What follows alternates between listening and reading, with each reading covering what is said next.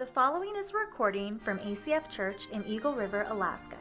If you would like to join us, our services are Wednesday nights at 7 p.m. and Sundays at 9 and 11 a.m. We would love for you to be our guest. We hope you consider partnering in the work God is doing here by joining a life group, serving, and giving.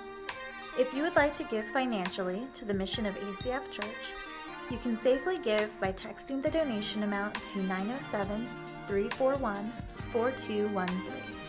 Now prepare your hearts to hear God's Word.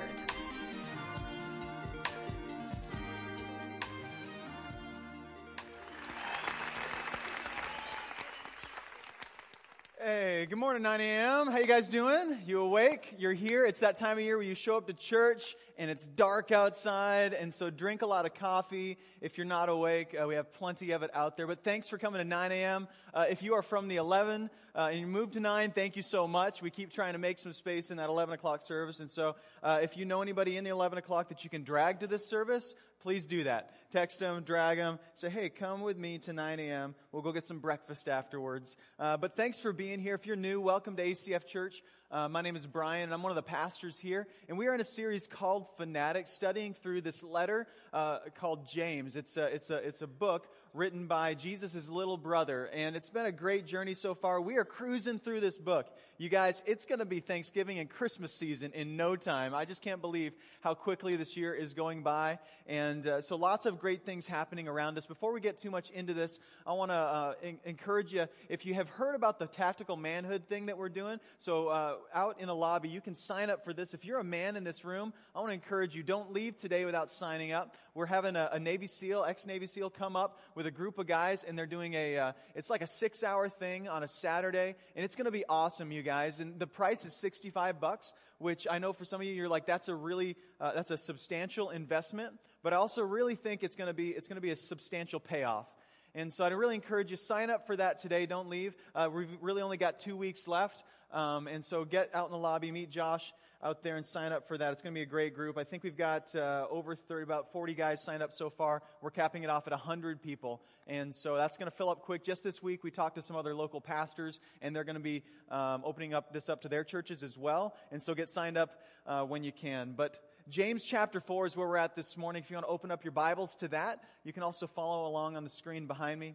But that is where we're at. I can't believe we're uh, moving through this book so quickly. And as we've said every week, you guys, if you have not been reading through the book of James, I want to encourage you. If you don't know what to read when you go to your Bible, if you don't know what to do for your quiet time, just open the book of James. Read through the entire book. It takes about 15 minutes and do that once a week. And I, I encourage you to do that. It's going to challenge you a lot. But let's read this passage together. It says, Come now, you who say, Today or tomorrow we will go into such and such a town and spend a year there and trade and make a profit. Yet you do not know what tomorrow will bring.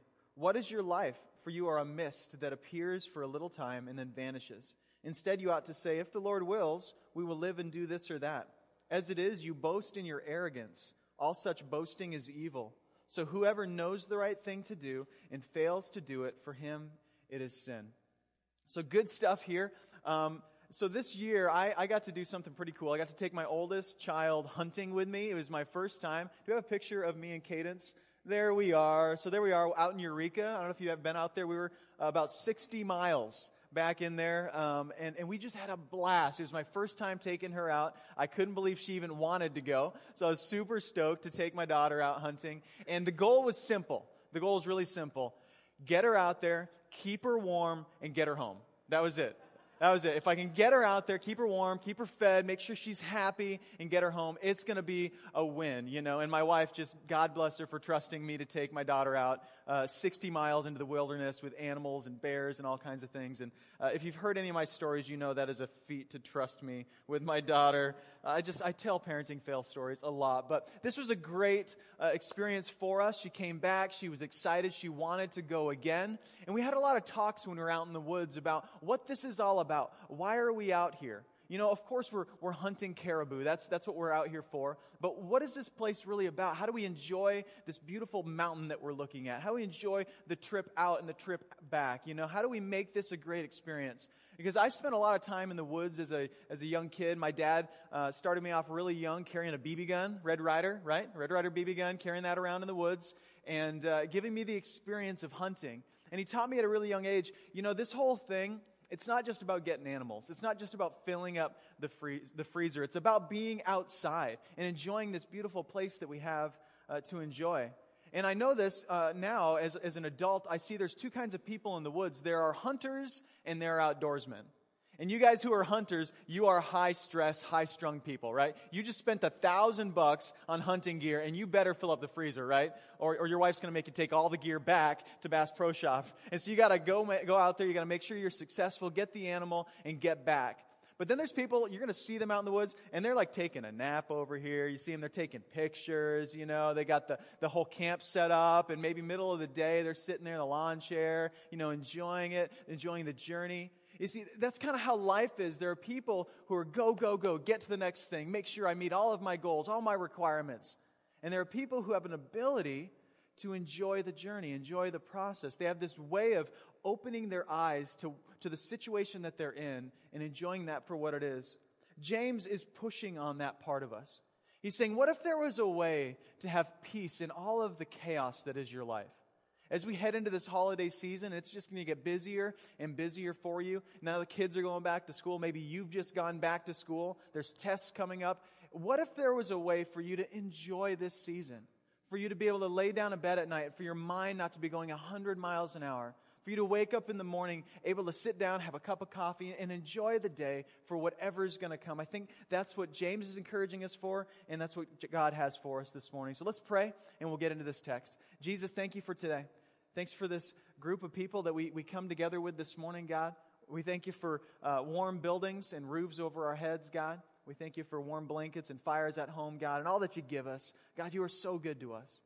I pray that we could come here together under one roof as one gathering of people desiring uh, to get to know you better, needing grace, needing you to come in and change us. We pray it in Jesus' name. Amen. Amen. So, as I said, life is really never as we expect it. We make a lot of plans. Um, I've made a lot of plans. And as I look back at who I thought I would be when I was 10 years ago, you know, 15 years ago, 20 years ago, I would have never thought I would be where I am. Yeah, think about the dreams that you had when you were a teenager. Think about what you expected life to be like when you were older. You know, for me when I was a kid, it was like, once I can drive, right? My life begins once I get my driver's license. And so my mom let me take off school that day. I went down to the DMV. I had my 79 F-150 two-wheel drive truck. It was, it was awesome. This is the best pickup, you know, floorboards rusting out, but it was mine, right? And so I started driving that, and that was when life was supposed to begin. But then, you know, you start driving, you get used to it, it's not that big of a deal anymore. And then you look forward to college and you look forward to the next thing. And I found this, this uh, little story that I want to read to you about life. And it's a little bit long, but I hope you'll stick with me because it, it really does a great job of identifying how untamable and how unpredictable life is and how there's, there's always trials, there's always struggles. And this theme of the book of James is all about how the trials continue and the trials will come. And what will you do when life throws a trial at you? So let me read this for you. It says, A high school senior lives in tension. He is at long last king of the hill, the privileged one, and yet classes are still long and boring. Homework is still painful. At home, he still faces curfews and chores. He looks around and asks, Is this what I've been waiting for all my life? There must be more. I'm tired of school, tired of books, tired of teachers, dirty looks. I'm tired of my room, my mom, my activities. I can't wait to get out on my own to do a thousand new things. When graduation comes, then my trials will be over. So our young man goes to college. He is free, but he's a chemistry major, perpetually in the lab and working part time to cover his expenses. By his senior year, he has a serious girlfriend. They begin to think about marriage, but haven't been together long enough to be sure when he gets a job in Dallas, 800 miles away from his sweetheart, who will be teaching third grade. Absence makes their hearts grow fonder. They work harder than ever to master their new professions, but they are lonely and tired of kissing their telephones goodnight. They decide to marry. Gazing into each other's eyes, they say, We will be together forever. Soon our trials will be over. The honeymoon comes and goes. They set up the house in a small apartment. On his first day of work, he showers and starts to shave, but he can hardly see himself because the stockings draped over the mirror are blocking his view. But how she spends money. Once more, she still expects him to demonstrate his love with flowers and dates. He thinks, What do you mean you want tokens of love? I married you. Why do you need tokens? Of course, he causes a few trials too. At the table, he eats as if he were back at the fraternity. When he sleeps, he thrashes about their bed as if he's reenacting an Olympic decathlon. Eventually, they sort things out. That trial is over. Now they want a baby. But one year, then two, then three years go by without success. And then, just as they prepare to meet with the physician she conceives, they say, Now our trials are over. I will not recount the trials of pregnancy, the nausea, the mood swings. Let us travel forward eight months. They have a healthy girl, mother and daughter, leave the hospital and spend their first night at home. The baby is asleep, and the parents lie in bed thinking, Our marriage is strong, our baby is home, at least our trials are over. And they drift off, drift off to sleep. In an instant, they're awake. The baby is crying. Why? She's dry. She's not hungry. She's crying for no reason whatsoever. So the trials of parenthood begin. In every stage of the child's life, parents tell themselves the next phase will be easier when we can sleep through the night, when the baby can understand us, when we can understand her, when we're done with diapers, then it will be easier. When they are old enough to go to school so mother can have a little peace and quiet, when they become more independent, when they can drive, so we no longer spend endless hours chauffeuring them to soccer games and clarinet lessons. Yes, when they can drive, then our trials will be over. When they go to college and can stop fussing about curfews, and we can stop wondering where they are. They may never come in, but at least we won't know. Then our trials will be over. Work is no different. Trials never end. Things never settle down. If the economy is thriving, the company is growing, and our work is respected. There's too much to do now. The trials are overwork and exhaustion. If the economy is cool or there is not enough business, then income is down and jobs are in jeopardy. Trials continue after retirement. We miss the camaraderie, the respect, the friendships at work. We have too much time on our hands. Health issues surface, and we may wonder if we laid aside enough money to fund the next 20 years. From our childhood home to the retirement home, trials are constant. It's life, right? That's life. Man, I read that and I thought, what a great perspective on all of this to come. You see, what we do is we make plans. We make plans. And for me, I've got this fear inside of me that I would waste my life. And I don't want to waste my life. And so I want to be intentional about how I live. And so I plan out my days and I plan out my weeks and I plan out my future. And I have where I'm supposed to go here in the next couple months, six months, year. I kind of have an idea of what I would like to do with my life. But then, as we all know, we make these plans and then things change, right? Something comes up. Life happens, we call it. And then things have to adapt to this new way of doing things. And so I'm convinced that the, the antidote to a worthless life isn't better plans, it's bigger vision. It's not about making better plans. That's what I do is when my plans fall through, I think, well, my plans are the problem. So make better plans. Work harder. Dig your feet in. Make it happen. And it never works out the way I want it to. You see, vision is so important. And that's really where we're going today because vision is the why behind your plans. We make a lot of plans, and a lot of times we don't really know why we're making those plans. Maybe this is what, what is expected of me. You're in high school and you're like, I plan on going to college. Why? Because that's what you do after high school, right? Uh, you know, I'm, I'm in my 20s. I'm planning on getting married. Why? Because that's what you do. You get married, right? Okay, you're married. What are you doing? I'm going to have kids. Why? Because that's what you do. You have kids, right? We, we have this way of doing what is expected of us instead of looking at our lives with, with a critical eye and going, what are we about? What is the why behind what we do? And not that these things are bad, all of them can potentially be very good. We want to ask the why. Solomon tells us about vision in the Proverbs. He says in Proverbs 29 18, where there is no prophetic vision, the people cast off restraint. But blessed is he who keeps the law. We need vision. I love uh, Eugene Peterson in the message. He says it this way If people can't see what God is doing, they stumble all over themselves. But when they attend to what he reveals, they are most blessed. I thought that's a great way of describing this idea of having a real vision. When people don't know where they're going or what they're doing, they stumble all over themselves. So, what is it that keeps us from establishing a better vision? What is it that, if I asked you right now, what is your vision? Do you have a plan? Like, what is your life all about? If you boiled it down into one sentence, would you be able to articulate that one thing? So, what is it that keeps us from having that answer on the tip of our tongue all the time? This is what I'm about. James is very clear. He says it's arrogance. Arrogance. He says we have this way of boasting in tomorrow, of boasting that we have things in control, of boasting in our plans. We say we're going to go here and we're going to do this and this is what's coming next. And so we, we, we find confidence in ourselves and in our plans. Um, you might have run into this on Monday with the snow. How many, how many plans were destroyed on Monday by the snow? So we were those people that didn't put our snow tires on. Like we were the waiters that didn't, didn't do it in time. And so, um, we're, we're trying to take the kids to school. I leave the house at about 8.15 and I drive over to the highway and the Glenn Highway is just a parking lot, right? Some of you were on there. You were probably waving at me like, hey, I'm trying to get to work.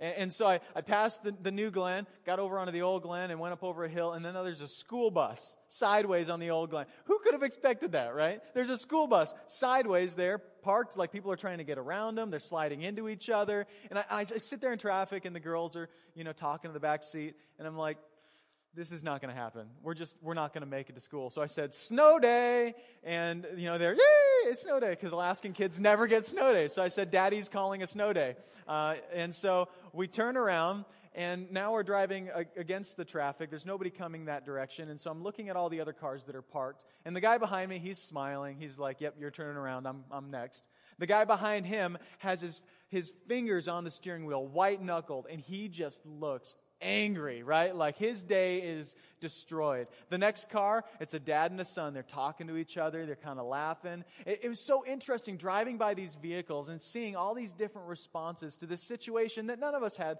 any real control over, right? None of us could have planned for this. It's just, it's just where we are. And here's the thing. I think your vision comes out in those situations. You might say that your vision is showing, you know, in those moments Eh, where, where the way that you deal with long lines and bad traffic and bad service at the restaurant may reveal a little bit of your vision. So we leave there, we go back home. Later on, the day gets better. I drive down to the tire shop because now I'm still that guy, right? And of course, there's a hundred people out front. And, and, I walk inside and I think, well, maybe I can get in. And there's this lady at the counter and she is tearing this guy up, you know, one side and down the other. She said, I was here at 7 a.m. and I was first in line and I want my car in and I want it done now. And this guy, he's, you know, making six bucks an hour and he's like, I don't, I just scan the credit cards. You know, it's all I, I'm thinking, lady, give him a break. Like, come on. I, I, I, it's one thing, you guys, to, to be able to, uh, to, to talk to people and say, listen, the service isn't good. And to be honest, I think we should do that sometimes. But I'm thinking, this lady's vision is showing, right? She is devaluing this human being on the other side of this counter because he's not doing what she wants him to do. And she, clearly, it's getting in the way of her plans. Like, this is not how her day was supposed to work out. And so it's frustrating. So think back. When was the last time you found yourself in a situation where you had plans, life happened, and all of a sudden you had a response that, that maybe you look back and you thought, that's not how I should have responded? You know, maybe my vision was showing in that moment. You know, I mean, with the kids, the kids are never going to do what you want them to do. My wife and I have this conversation all the time. She goes, I just, I can't believe the way our daughter talks sometimes. And I'm like, were we together yesterday? Because she did the same thing. And so we're like, oh yeah, that's right. Eh, they, they just do what they do. They're kids. They're not ever going to respond exactly the way that you want them to. And it is frustrating. We do want to see things change. And I'm not talking about not having plans or not parenting, but I'm saying our vision comes out in those moments. How do you respond when life throws you a curveball? We need to start with a couple things if we're, if we're to have vision. We start with first who we are as people. James 4:14 says, "For you are a mist that appears for a little time and then vanishes." I like that. That's a great way to start. So let's start with first, who am I in this grand scheme of things? The first thing is, I'm a mist. I'm just a mist. I'm here a little while and then I'm gone. And I don't know how that makes you feel. You might be like, Brian, this is the most depressing thing you've ever said. I don't like that you're saying I'm, I'm just, it seems like you're saying I'm invaluable, and that's not, that's not what I'm saying. You're a valuable being. God makes you valuable, but you're a mist. You're here today, gone tomorrow. And the way that that lands on you will be determined by how you're living your life. If you're living your life with the end in mind, if you're living with a bigger picture in mind, this feeling that it's not all about you and you're going to be here for a little while and gone tomorrow is okay with you. But if you know you've lived a life without purpose, without vision, and you're just kind of chaos right now, then this is a struggle because you're like, man, I don't have much time. I mean, I mean, life is going to be over in, in no time. I love Ecclesiastes. Uh, it's one of my favorite letters, um, favorite books here. It says in Ecclesiastes 1.12 that Solomon says, I am the preacher. Uh, I, the preacher, have been king over Israel and Jerusalem. And I applied my heart to seek and to search out by wisdom all that is done under heaven. It is un- an unhappy business that God has given to the children of man to be busy with. I've seen everything that is done under the sun, and behold, all is vanity and a striving after the wind. All is vanity. So, this guy, he's got money, relationships, influence.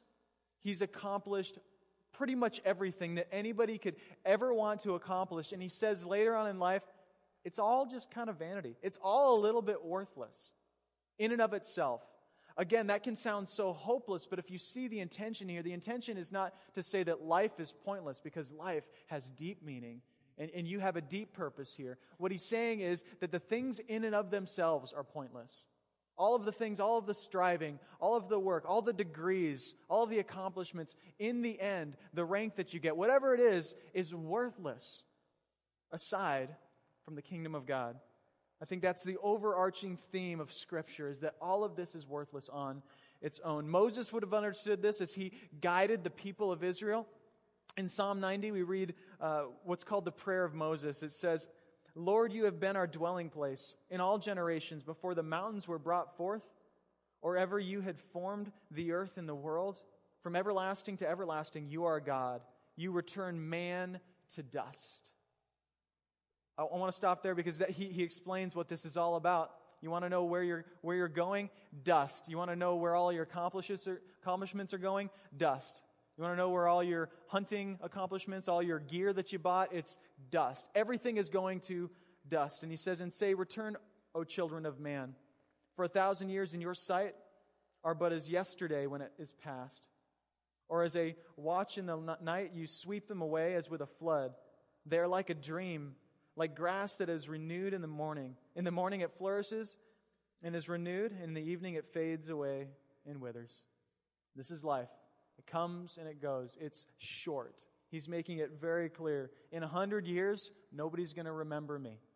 Nobody's going to, it's going to be that guy that lived and, you know, preached at that church in Eagle River a long time ago. That's what, that's what it's going to be. And that's humbling to see that, right? So the impact you make, it does matter, and that will continue on. But your accomplishments in and of themselves will not continue. They will be dust, as he, as he says. So James says, James says, here's what you need to do. Understand who you are and then understand who God is. That's how you have a vision. Understand who God is. So he says that we should think in terms of if the Lord wills. If the Lord wills. Do you know anybody that speaks like this?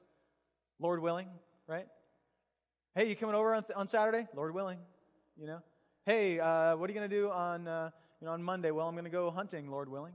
Um, you know, they make they make this statement at the end. It's it's a phrase of submission, and we don't often speak like this. It's maybe kind of an older way of speaking. Some of you do, but it's a way that you remind yourself and the people around you that you're not in control. It's a simple way of saying this is not in my control. And when we get this, when we realize that God is the final decider of all of the outcomes, that everything in this world passes through His hands and He makes the final call, we can relax. There's so much peace in this to know as you wake up every day, hey, there's going to be things that happen that are beyond my control. This day will not go as I plan it to. One thing you can expect as you wake up tomorrow morning is the day will not go out as you planned. It just won't. So if you wake up knowing that, that God is in all of this, and He's over all of this, and He's working it all together, then you can relax and you can hold your plans with open hands. Isn't that how you want to make plans? Like, I want to be a church of, of people who have great plans for the kingdom of God. We have plans as a church. We have ways that we want to reach our city, ways that we want to do ministry, ways that we want to staff this place and use the resources that God has given us to do what we do, but we hold them with open hands. And it's one of the ways that we pray every time we get together as a leadership team is God, we're going to we're going to do what we can. We're going to do our best to manage what you've given us to manage. And yet be God be speaking to us and help us to be willing at any time in any moment to be changed by you, to be able to go left and go right in the moment. So much peace in this. So much peace. So think back. Think back to when you stopped enjoying life, when you stopped experiencing peace. And I think what you're going to find is it was in that moment where your plans became your purpose. Don't let your plans become your purpose. It's something like this, you know, it's like when you stopped wanting a career and you started pursuing a career. When you stopped wanting children and you started pursuing children. When you stopped just wanting a spouse and you started pursuing a spouse. When you stopped wanting a little bit money of money and you started pursuing money. This is the difference, you guys. This is the this is where it all changes is when things that can be good, can be opportunities become your pursuit, you will lose peace. You just will. It's not how it was meant to be. We were never intended to pursue anything but God himself. There will be no peace in pursuing any of these things. They were never intended to be what we are about. So, why do we need vision? What, what does vision do for us? The first thing is vision gives a course to your chaos. It gives a course to your chaos. Um, I don't know how you are with uh, somebody else driving. Um, my wife and I, one of our uh, biggest struggles, Amanda and I, is when I'm driving. And we're getting better at this. And, and part of it is she's being very gracious with me, but I don't like to be told where to go or what to do. And so when she's in the passenger seat, she's always kind of like, what is he doing? Right? That is the right way. This is the right way. He's taking the long way. That's, that's, but I'm thinking, I wanted to go this way. I like this way. I like the view this way. I have a plan. You don't know my plan, but I got a plan. This is not chaos. I know where I'm going. And then I get lost once and it blows all of that out of the water. And so it just ruins my point. But I don't like it. You know, I don't like that tension that we have. But there's this feeling, you know, when you don't know where things are going, it's, it's a, there's a lack of peace, right? There's a struggle there. See, what vision does is it helps you see all of the chaos of your life uh, with a purpose. It helps you see that there's something being intended in all of that, that God is working all of that, as Scripture says, together for your good and the good of the people. That it's, it's not chaos. When you're living with vision, you might wake up in the morning and be like, okay, I got a lot going on today. It's going to be crazy. I know in the next couple months there's a lot going on. But when you have vision, there is a course to your chaos. There's a purpose in all of it. It's not wasted time because it's about the greater thing that you are after. Number two is this vision gives momentum to your immobility. Vision gives momentum to your immobility. Um, I was trying to push a car into the garage a few weeks ago, and there's always a hump at the front of garages. I think it's just to frustrate homeowners, but uh, it might be to keep the water out of the garage in Alaska. But anyway, so I'm just I'm trying to get the car over it, and the car doesn't run. And so I got the door open. I got my, pe- my feet pinned to the ground. I'm trying to push it up over there, and all of a sudden the car starts going. And it's going and it's going faster and goes over the hump. It's going towards the front of the garage. And I jump in and I hit the brakes. And I'm like, what happened? And I look out and my buddy had shown up and he was on the back bumper pushing. I'm like, hey, what's happening? And I had no idea that he was helping me out there. And I feel like this is kind of what vision is like, is, is sometimes it feels like we can't get any traction, we can't get moving on certain areas of our life. Maybe you're like, I wish I could stop acting this way. I wish I could start acting that way. I wish I loved people better. I wish I could forgive that person. When you're working towards the things of God, when you're going the same direction that God is going, there's momentum. There's already momentum. Eh, you see, I think this is why people struggle a lot in life is because they're going against God's will. They're pushing against what God would have in this world. So they're always feeling like they're going against the grain because they are. But when we start doing what God is doing, I believe there's an extra amount of momentum because God is with you in that. It's not your effort to change yourself or your situation, but it's God with you for the things of God. Because in the end, what God is about is Himself. He's about glorifying himself in the world. And when you are glorifying him, when you're with him in that, you're going to have momentum and extra movement in your life. And there's going to be freedom in things that you could not have, by the strength of your arms, caused to happen on your own. But with God's help, there will be freedom in that and momentum. Vision gives momentum to your immobility. I think that's a, that's a beautiful thing to look forward to as you try to step forward in this. Number three, vision gives lost people a direction. And this is where I want to close out because I think this is so important. We need a vision. We need a way of deciding what is next. And many of you are in situations in life where you need to make some choices. You're wondering, where do I go to school? You're wondering, who do I marry? You're wondering, what do I do with my money? How do I parent my children through this difficult situation? What do I do with this friend? How do I deal with where I am in life? Consult your vision. See, vision gives lost people a direction. Vision helps you to know what's next. It helps you to make decisions in situations where you don't know what to do. If you consult your vision, you will know who to marry. You will know where to step forward. It's all about knowing where you're going instead of making better plans. And so I thought about this for a few minutes. We gathered with our leadership team this week and I asked them, hey, what's the vision of ACF? Because we say our vision in a lot of different ways.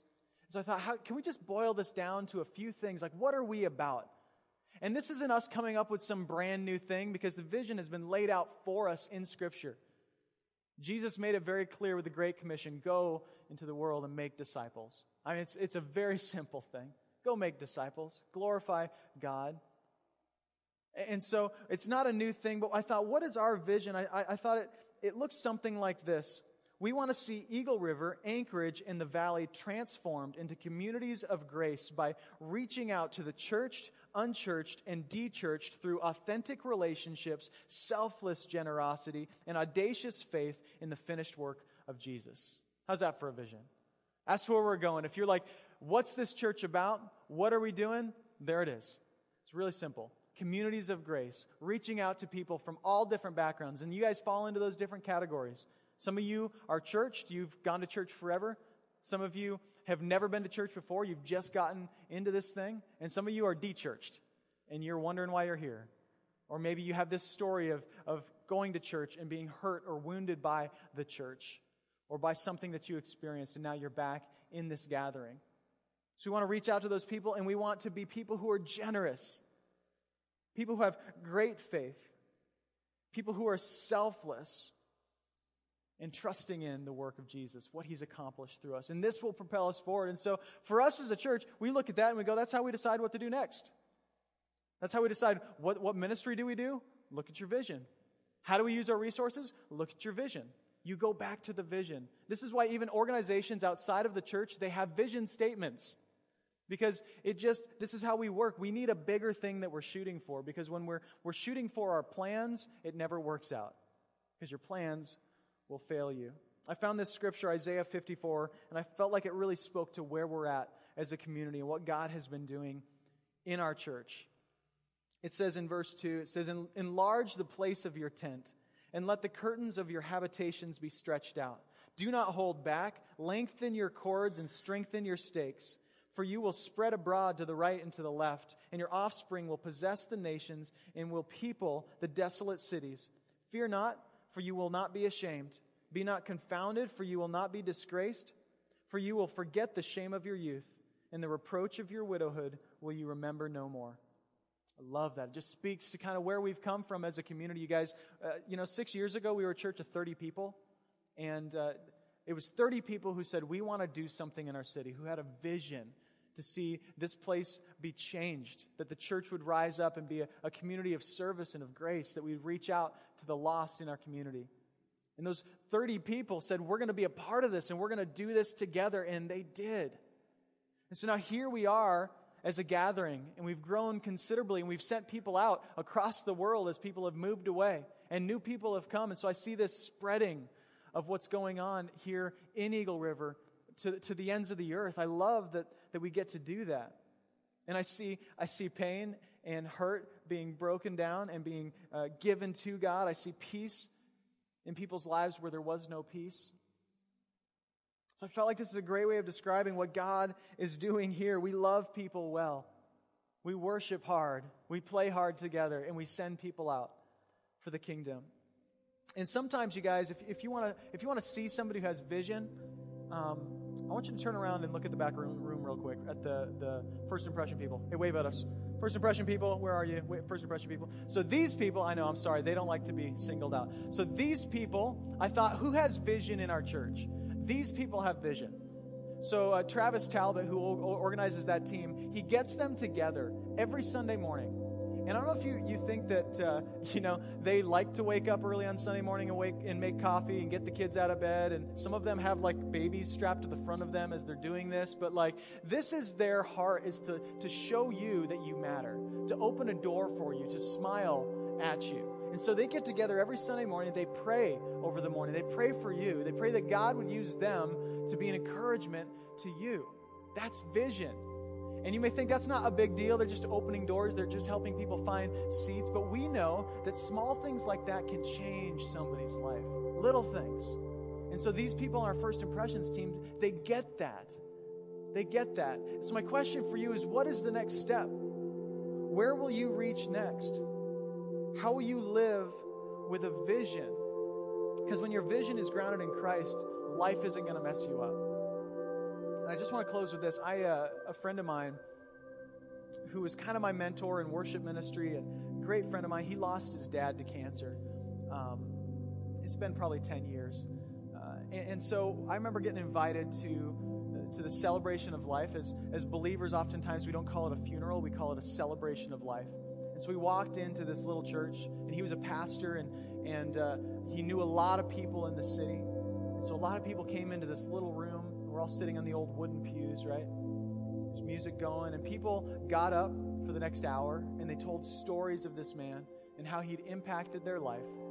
And uh, we sang and we worshiped. And then at the end of this whole celebration of life, uh, somebody got up and led uh, the group in Amazing Grace. And this is kind of classic. Uh, funeral or celebration of life song, Amazing Grace. And there's this second part of the song that we've been there 10,000 years, bright shining as the sun. We've no less days to sing God's praise than when we first begun. And I watched this man's wife stand up in the front row, place her hands in the air, and worship. And it was the most powerful thing I'd ever seen. Um, I was wrestling with my own faith issues at that moment. Um, and this doesn't make sense to our world, you guys. This does not make sense. How can someone experience joy and peace and worship God in a moment of such pain? It doesn't make sense. It's because she had vision. She knew that there was so much more. The time doesn't end, though we will be dust to dust. We will continue. There will be a bodily resurrection. She will see him again. So, this is vision. This is what it's about. And this is, the world doesn't get this, but you guys, I want everybody in this room to get this. I want you to leave this place with a greater vision for your life. And when you do, I think you're going to find peace in the strangest of circumstances. And the people around you are going to go, Why? How could you be okay? I mean, you're going to hurt. It's going to be a struggle, but how can you see beyond this? And you're going to say, Because I have vision, because I see what God is doing. And I know what's to come, and I'm a part of it. I'm so grateful that God would use us in this blink of an eye, in this short time that we have in this world, for a greater story that's being told about Him. Let's pray together. Oh, God, I pray you'd give us vision today. Father, I, I confess I get hung up by my situations and my moment. And uh, God, I act in ways that are short minded. God, oftentimes my vision is showing, and it comes out in uh, pretty ugly ways. God, would you help me and help everyone in this room to see the bigger picture? God, could we gather together and could we know who we are and know who you are and know what we're to do next? God, I thank you that it's not complicated. I thank you that it's so simple. God, we're here to show love to people and to love you. God, when that is our vision, when, when that is what we're about, God, I, I just, I pray that we be able to find direction in those moments where we don't know what to do. God, I pray you'd help us to dig down deep inside and to see where there's, there's a dissonance between what we say we think our vision is and what our vision actually is. And help us to align those things in our life, God, that, that we would be holistic livers, God, that we would be living with our, our vision in mind. God, I pray that for us as individuals and us as a church, God, that we could be a movement of, of people who have a bigger thing in mind, a bigger picture in mind. God, and that we could move forward together and see this city transformed into a community of grace. We pray it in Jesus' name. Amen. Amen. Love you guys. Thanks.